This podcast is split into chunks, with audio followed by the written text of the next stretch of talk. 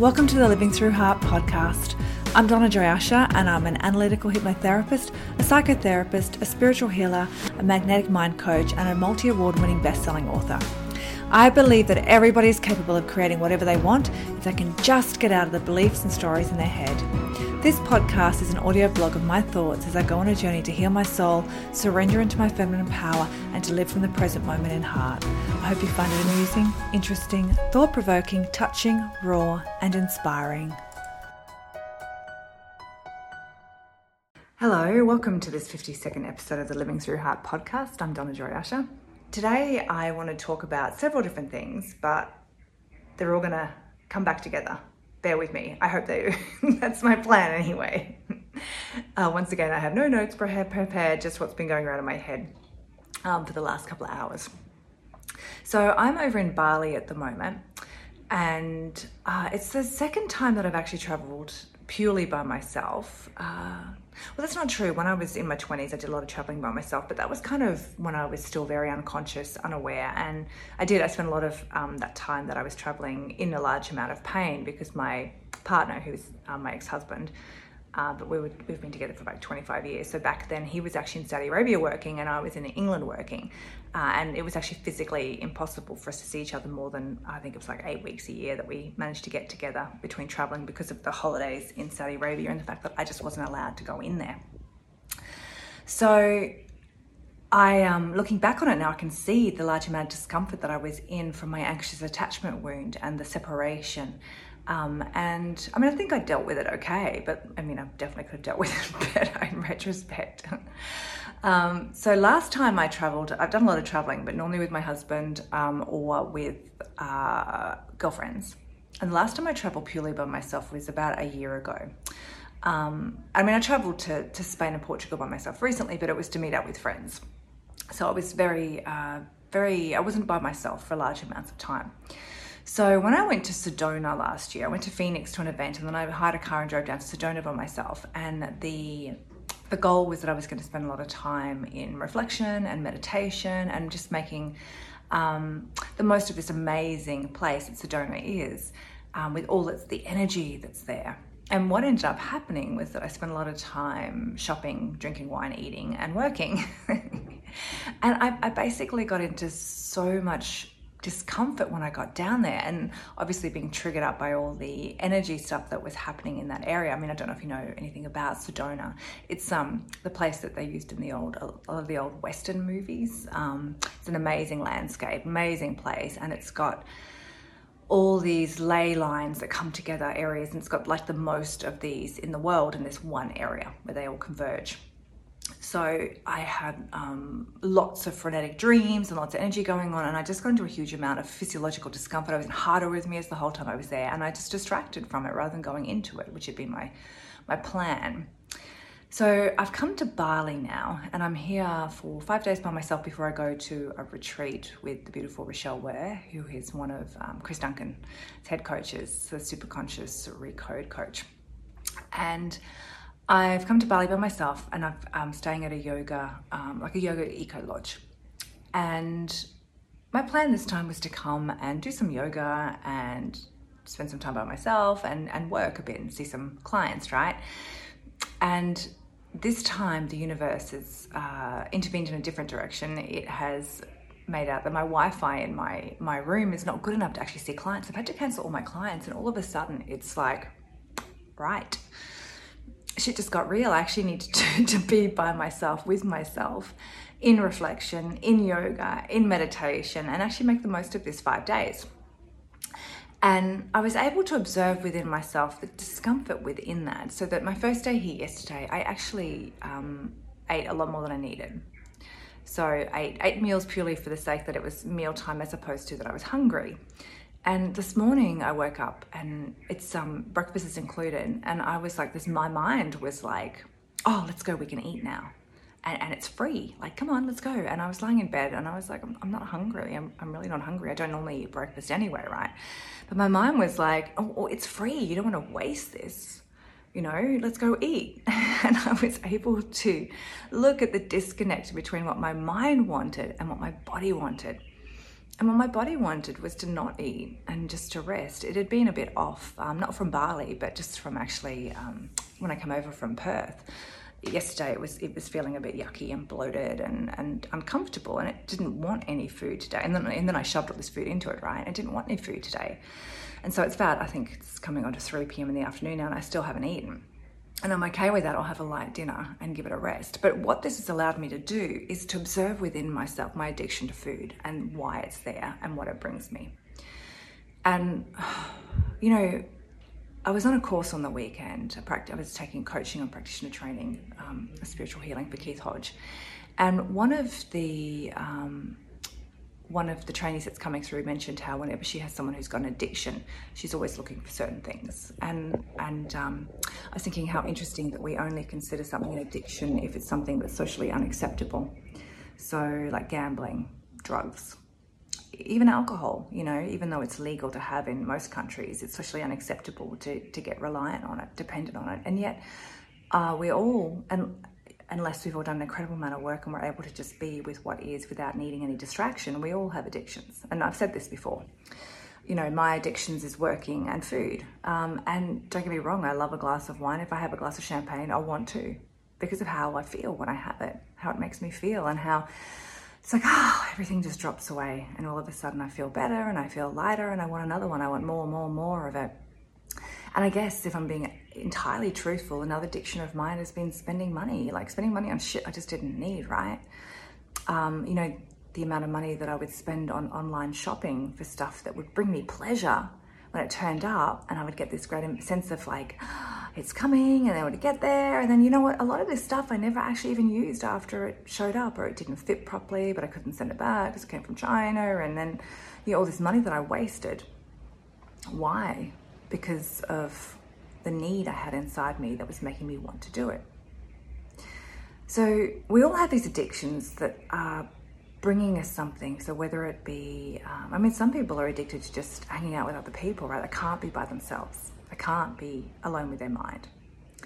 Um, and then uh, if they're not with other people, they have to be on social media or they have to be binge watching telly or they have to be doing anything distracting or reading a book or whatever. They can't actually just sit and be with themselves and be what's within inside.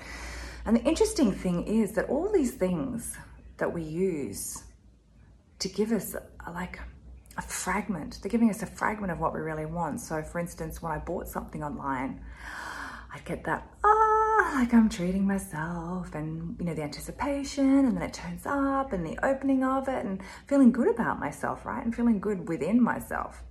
When really that was the ultimate end result of what I wanted. I didn't really want that extra pair of shoes just because I needed an extra pair of shoes. I wanted it because how I felt when I ordered it, when the anticipation of it arriving, when I when I opened it up, when I put them on, how I felt in that moment. That's really what I was after. And we miss this. We miss that everything that we want in our life, we want for how it makes us feel inside. So we want these external things for the internal feeling. And when we're not filling our own cup internally, when we're not able to be with what is, we have like, it's like we're a bucket with a hole in it. And no matter how much pleasure we get off it or how much, how good we feel about ourselves within this moment or how much, you know, love someone else gives us, it's never enough because we can't be full of it because we're not actually able to hold it because we don't truly believe that we are it. And you know, the more and more and more work I've done on myself, I find one, the less I binge eat on ice cream. In fact, I just don't binge eat on ice cream anymore. um, the less I spend, the less money I spend on shit I don't need. And the more I can walk away from stuff when I do want it. And I can reflect. And that's not to say that I won't allow myself to have something, but it's the intent behind the allowing and the actually conscious observation within that moment that's important, as opposed to the unconscious choice to have it for the wrong reason, which is really how it's making me feel. And I can consciously choose to allow myself to have something because of how it's going to make me feel, but also at that same time, allowing myself to feel that anyway. So it's not like I'm saying we can't have pretty things or we can't have beautiful things or we can't have an amazing house, but it's the intent behind why we have it. And in fact, and I wasn't planning on talking about this, but one of the things I learned with the superconscious when I did when I became a magnetic mind coach and the superconscious recode, and this is where I'm going to be um, from Saturday for a week, all five days, um, is that when we're trying to have something to escape something else, then we can never truly escape it because those two things are linked, they're intertwined. So if I want something because of how it's going to make me feel and how it's going to make me escape a different feeling, then I can never truly get away from it because that other feeling is always there. It's me just escaping, right? Whereas when I choose to have something just because I want it, just because it'll be amazing, not because of how it's going to make me feel, because I already feel friggin' amazing anyway, right? Then I can just have it and I can enjoy it. And when I've finished it, I still feel amazing. And that's really the goal here is to be able to feel what we want to feel on the inside all the time without needing other people to give it to us. Without needing to fill and keep filling and keep filling that cup because it's it's got a crack in it. It's a leaky vessel, which is what we are, right? And this all links back to our childhood and what we believe about ourselves and all that unconditional um, programming, our belief system of how we're not worthy, we're not lovable, and how we need this stuff, need this stuff to feel good, to feel lovable, to feel loved, to feel worthy. When in reality, the trick of it is that we already are.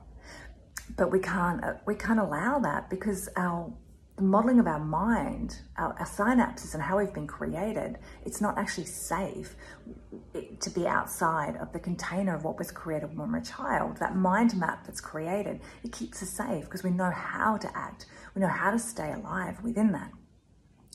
And I used to think that the um, unconscious beliefs, I'm not worthy, I'm not lovable, were really the driving force, but underneath all of them is that need to be safe and that's what drives everything ultimately the need to be safe and, and how and, and within that true. I mean it's it's good to be lovable right? But when we're talking about the base most primitive desire that we have most primitive need we have is just to stay alive.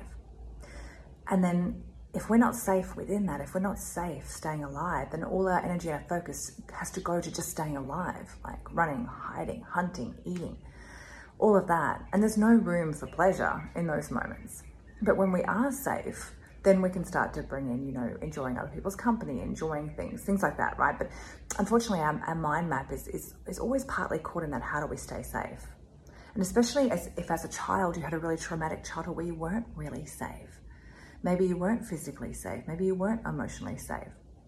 And all of us, to some level, have at least some soft trauma from our childhood where we learned to believe things about ourselves, where maybe we were um, passive aggressively, you know, like treated or things were taken away from us when we misbehaved and we learn to believe things about ourselves that create this leaky vessel that we're in. I hope you're following me because I've done a loop and I'm coming back. so, all of this, right? All of this, and I was just having a massage and I was trying to be really present in my body and just allowing the pleasure of the massage, allowing how amazing it felt, and to just receive Okay. And two things came up. One, how it's hard to just receive because we always feel like we have to do something in return, or we have to give something back, or we have to do something to earn that. And maybe you're not this type of people person, but I know some people who have this at a very high level where as soon as you um, offer them something, they have to give back and they can't actually enjoy what they're receiving because straight away they feel that they have to return, return the favor or whatever it is. So to be able to know that we are allowed just to receive, just for being, just because of who we are, we don't actually have to earn it. We already are enough, right? That's the one thing that I realized. So lying there, allowing myself just to really, you know, to um, receive this pleasure, receive what this woman was giving me with this massage and how beautiful and relaxing and how amazing it was. That was the first thing I was observing within myself. And then within that, that receiving of the pleasure it brought to me something that I had come to me at the end of a um, a, a, healing journey I did. It was like a um, intuitive bliss with Keith Hodge. I did a recorded one during the week, and at the end of that, actually no, I lie. Sorry, it was I did a I did a session with one of my friends. He's a coach, Bina. She took me through a journey, and at the end of that, I was basically gr- um, grieving. Um, and letting go of pain that I'd never been able to go into, that I hadn't thought I'd been able to handle, and therefore I'd been distracting from this pain. So when we have pain in our life, and sometimes we are too young, and so, you know, depending on whether or not you, you know, believe in past lives or whatever. If you don't, then just disregard that part. But sometimes it can be something that happened in a past life. Um, if you don't believe in past lives, just think of them as metaphors. Um, or it can be something that happened when we were a child where we were and weren't actually safe to be able to encompass the fullness of the emotion that was there at the time and it all gets locked away in our body. And sometimes we dissociate, sometimes we fracture parts of ourselves off, and sometimes we're just in total denial that it's there, or we try and like, you know, make it okay. And it's not just childhood we do this, right? As adults as well, we're like, no, it's okay, oh yeah, whatever, and we laugh things off and blah, blah, blah, you know, that sort of thing, right? And we don't allow ourselves to actually be real with how much pain we're in, how much something hurt. And when I went into the depth of this pain and initially when I went in, I didn't think I was going to be able to hold it. And then at the end, I realized I could. I realized that I could hold the pain and I could experience the pain. And by going into the pain and actually experiencing it, I was able to release it. So when we don't go into the pain, when we don't allow it, we don't release it and it gets trapped in our body. And then we're distracting from it the whole time. And this is where suffering comes from. Suffering is not the pain itself, suffering is the resistance of the pain and we're unable to identify. So when we've done this so many times and layered it all up, right, we don't even know where the pain's coming from. We don't even know. I mean, most people aren't even aware why they're addicted to things, why they're drinking, why they're smoking, why they're binge watching, why they're social media, why they have to go out, why they can't sit still and actually be happy and content. And it's all this layering of pain that's underneath. And as soon as they are quiet, and, and some people have that in the mind, the voice telling them awful things about themselves, right? And it's all these layers of pain that's kind of baked into our being because we never went there. And we, we think being in it is going to be too much because it's always going to be there, but that's not the truth. The truth is, if we allow it, if we sit in it, we breathe into it, it comes through us. It comes into us or out of us and it comes through us. So, if we can do this when pain arises in our life, new pain, if we can be with the pain, fully present with the pain and breathe our way through it, it will go. And on the other side of that pain, it's there's a particular beauty. And once you realize that this is what's there, even within the pain, is a particular beauty. When it's purely just pain for what is there and not all the other things, not all the other beliefs that are linked into that pain of, of like, you know, maybe something's happened and now we're linking it to we're not worthy and we're not this and we're not that because of all these other moments that happened to us of pain that we couldn't stand, we couldn't hold when we were children. And then we're an adult, when shit happens, all those other moments get stirred up becomes very confusing and very hard to navigate. And we just avoid it and we move away from it. And we distract with food, with whatever, right? Work, you know, people, other people having to make us, you know, needing other people in our lives to give us a certain feeling about ourselves because we can't do it ourselves. So we have these moments in childhood, this pain that's kind of created in us um, these beliefs that come from it, and then they're driving future pain within us. But then we can't go into even, we can't be with this future pain because of these other areas of pain in our life. So when we start to do the work and the journey, it's really traveling back to these uh, moments in time where the pain was first created and where we first were not safe to hold it or have it and allowing ourselves to have it and hold it and release it from our body. And when we've done that, these beliefs start to dissolve. We start to realize we are worthy. We start to realize that we are lovable and everything comes together. And then when moments in time happen, in, in the present moment, when something happens, we can be with it because it's not meaning stuff about us, right? So, what I realized at the end of going through this grief and this pain and realizing that I could hold it, I realized that the amount of pleasure that we can allow in our life is directly proportional to the amount of pain that it's safe for us to feel. And that's really important. So I'm going to say it again. The amount of pleasure we can allow ourselves to have in this life is directly proportional to the amount of pain that we know that we are safe to hold or that we know that we are safe within or that we can survive. So when something comes to us, and maybe it's an amazing relationship with an amazing person, this part of us, it's like, oh, we want that. But then if it's too amazing, too good, you know, this, this is like, oh, what would happen if this person then decided that they didn't want us? what would happen if this person then decided that they were going to leave us for somebody else? The pain would be too much for us to bear. Therefore, we won't allow it to happen in the first time.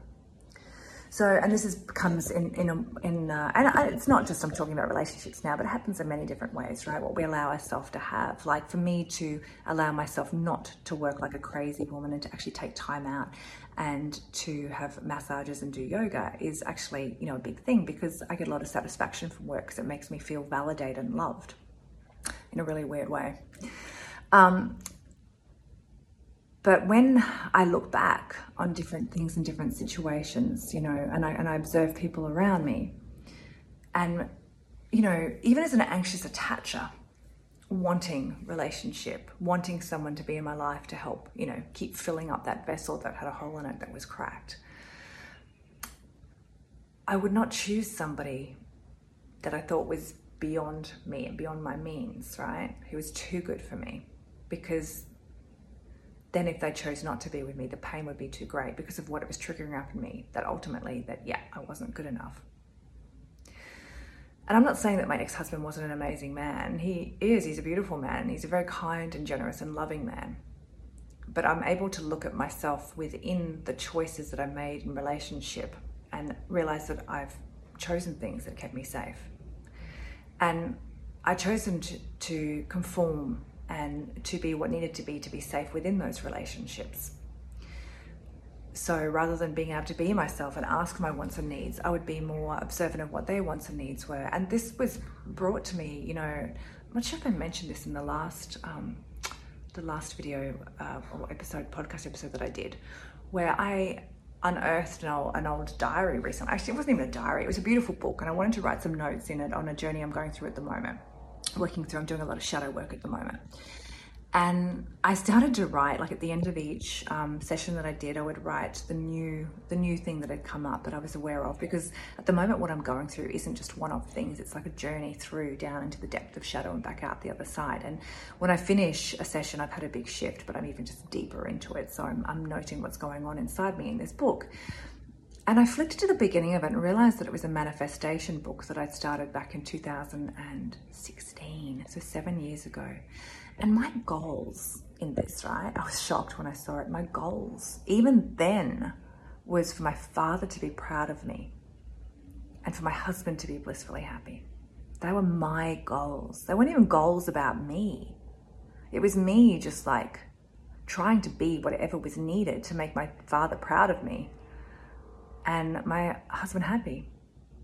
And seeing that actually gave me a big sense of relief and a big freedom because, you know, since I quit dentistry, I'm aware that my father is not that proud of me. He's not really interested in what I'm doing. You know, he had got a lot, got a lot of pride out of me being a dentist. But then I was a dentist seven years ago, so it was really interesting of, for me to observe that even seven years ago, I was still trying to make him proud of me.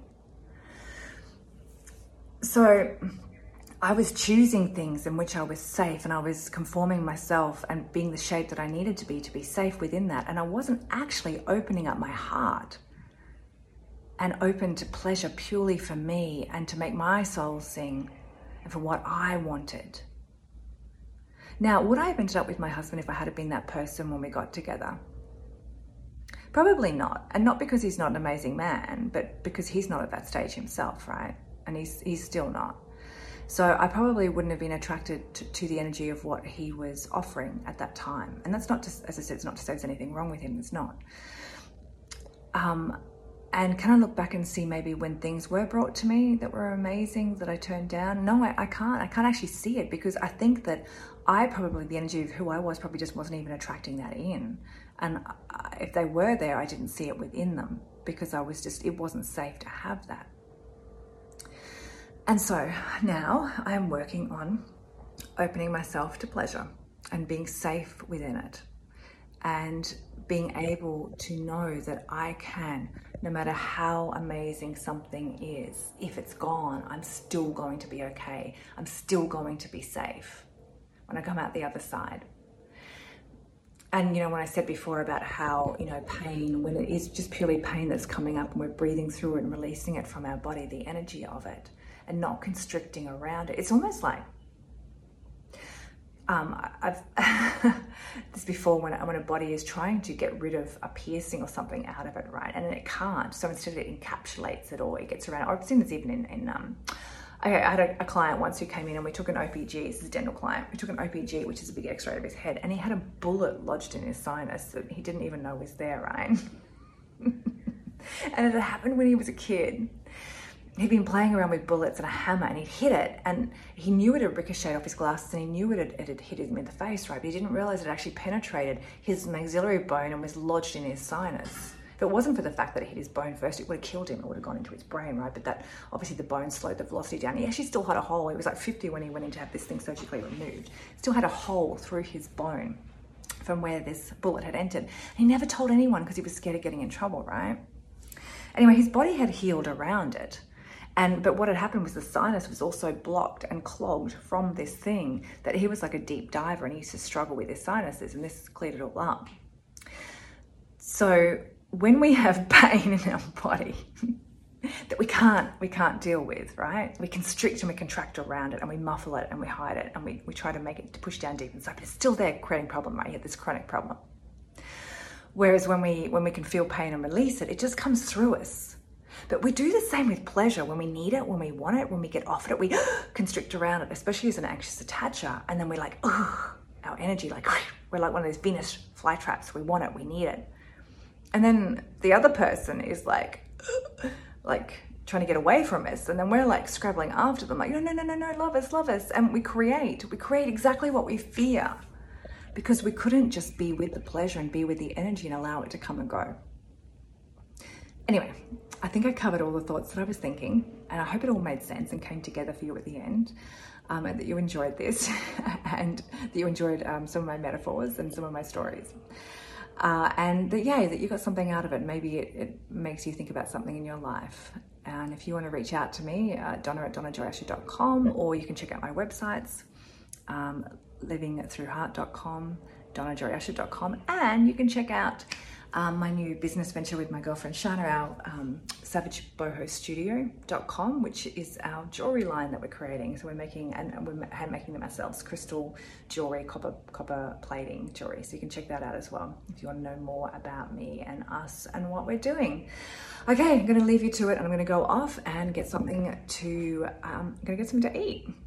I hope you enjoyed this episode of the Living Through Heart podcast. To find out more about me and Living Through Heart, check out donnajoyusher.com and livingthroughheart.com. There you'll find links to everything you need, including some free tools to help you and ways you can work with me on your own soul healing journey.